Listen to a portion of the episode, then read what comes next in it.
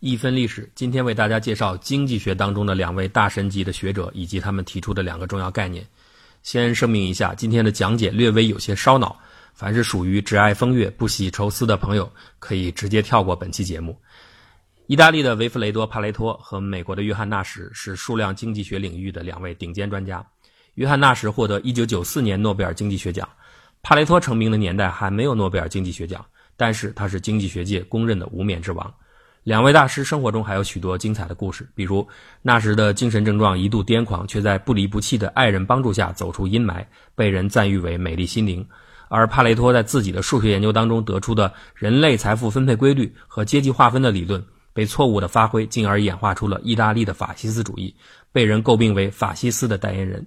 这些故事呢，以后有机会我们再聊。今天要说的是他们各自提出的两个重要经济学概念和背后的故事。首先，我们从博弈论中最经典的模型“囚徒困境”说起，这就要动脑子了。大家可以一起来想一想：说有两个抢劫犯合伙抢了银行，被警察抓获，他们被关进完全分开的两个牢房。检察官各自独立地告诉他们，如果两个人都不坦白，他们会因携带枪支被判刑一年。如果其中一人招供，而另一个人不招供，坦白者作为证人将不会被起诉，另一个人将会被重判十年徒刑。如果两个人都招供，那他们就会以抢劫罪名被各判五年徒刑。那么在这种情况下，最后两个人的结果会是什么样呢？结果揭晓之前，先卖个关子，咱们下面就来介绍帕累托最优和纳什均衡这两个概念。提起帕累托最优，先要解释一下什么叫做帕累托改进。假设我们现在要为固定的一群人分配一些定量的资源，分配方案当然有许多种。如果对某一种方案而言存在着这么一种调整策略，就是原方案经过调整后能让至少一个人受益的同时不让任何人受到损失，那么这种调整策略就称为帕累托改进。简单来说，帕累托改进就是在没有人变得不好的前提下，能让有些人更好。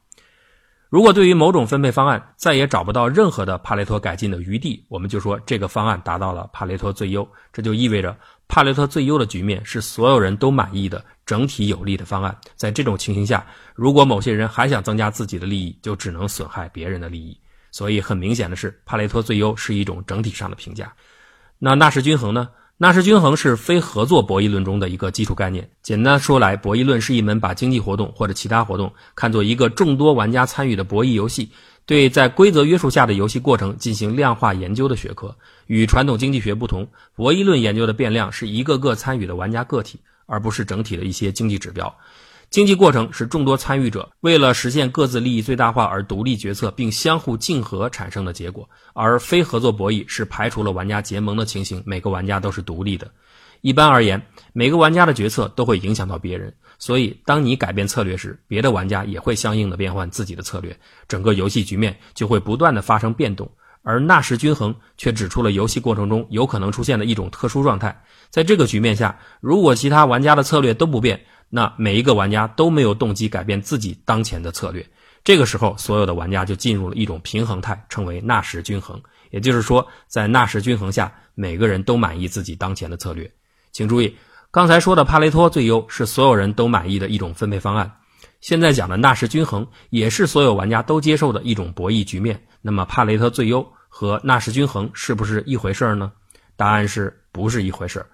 帕雷托最优是从静态全局的角度来看待问题，是问题的最优解；而纳什均衡是从动态局部的角度来看待问题，是问题求解过程中的临时解。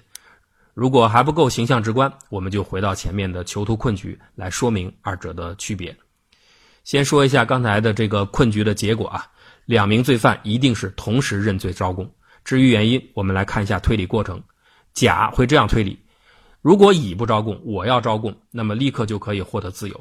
而我不招供却要坐牢一年，显然招供比不招供好。假如乙招供了，我不招供要坐牢十年，我招供了只坐五年牢，显然还是招供更好。可见，不管乙招供与否，我的最佳选择都是招供。同理，乙也会如此推理，因此最后的结局一定是两个人都招供，从而各被判刑五年。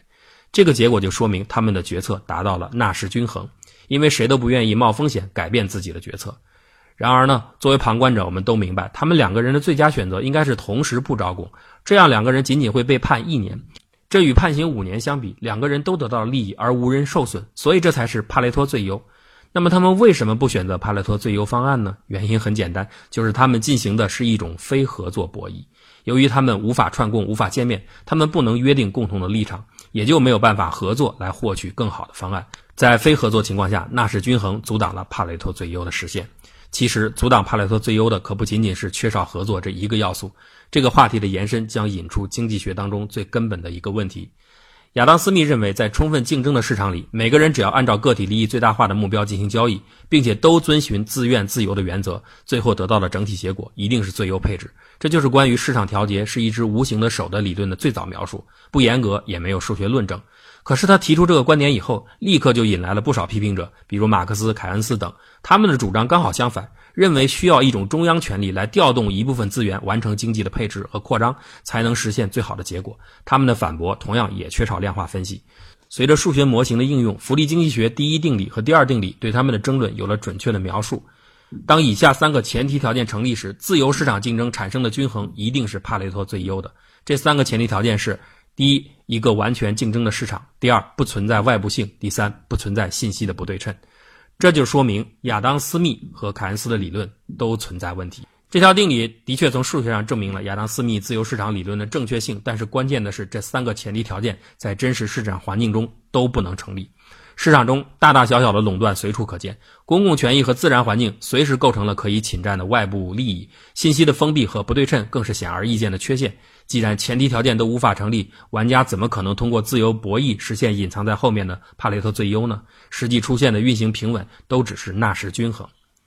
至于如何打破纳什均衡而获得帕雷特最优的结果，导致了重大的方法论分歧。自由贸易者主张。三个条件条件不成立，那就改善，通过法治、社群等手段来强化所要求的前提条件，使其得到满足。然后呢，还是鼓励参与者自由贸易，通过合作博弈的方法打破非合作博弈下出现的纳什均衡。而凯恩斯主义者则认为，既然我们的目标是全局的帕雷托最优，那我们的中央政权就直接按照这种最优方案分配资源就可以了，干嘛还要那么复杂，通过每个参与者自由博弈这个缓慢过程来逼近这个目标？